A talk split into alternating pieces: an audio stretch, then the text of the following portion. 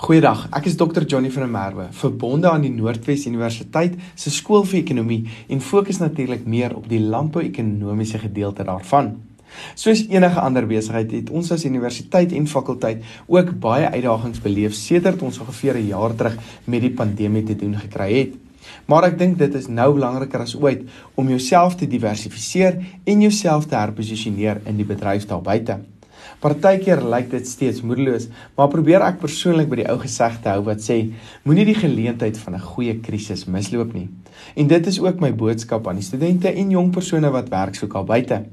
Hierdie is die eerste vir almal en kan jy regtig net deur positief te bly vir jouself 'n plekjie in die son en die landbousektor van Suid-Afrika uitkerf. Om so 'n bietjie terug te kom na die gebeure oor die afgelope jaar, het ons baie onsekere maar tog interessante tydperk te beleef in die landbousektor plaaslik, maar ook wêreldwyd sedert die pandemie begin het. Ek dink my grootste enkele aspek wat my verras het, was die feit dat ons 'n geweldige verandering in verbruikerspatrone beleef het. Die inperking het almal forceer om by die huis te bly, minder brandstof te gebruik en die manier hoe besigheid gedoen word dramaties en permanent te verander. Dit het natuurlik veroorsaak dat besteedbare inkomste meestal gekanaliseer is na noodsaaklike produkte wat natuurlik voedselprodukte onder andere insluit.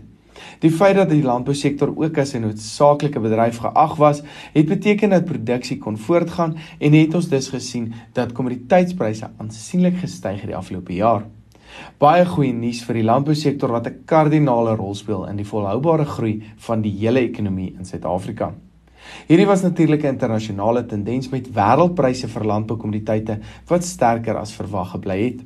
Wat natuurlik oor die volgende jaar of 2 gaan gebeur is enigiemand se raai, maar ons sien wel 'n paar tendense wat besig is om te ontstaan en die sektor kan beïnvloed.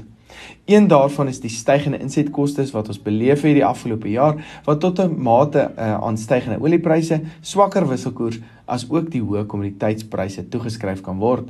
Dit kan weer veroorsaak dat inflasie en rentekoerse opwaarts beweeg soos ons nader aan die einde van die jaar beweeg. Al hierdie faktore kan natuurlik druk plaas op die winsgewendheid van produsente oor die volgende paar produksieseisoene.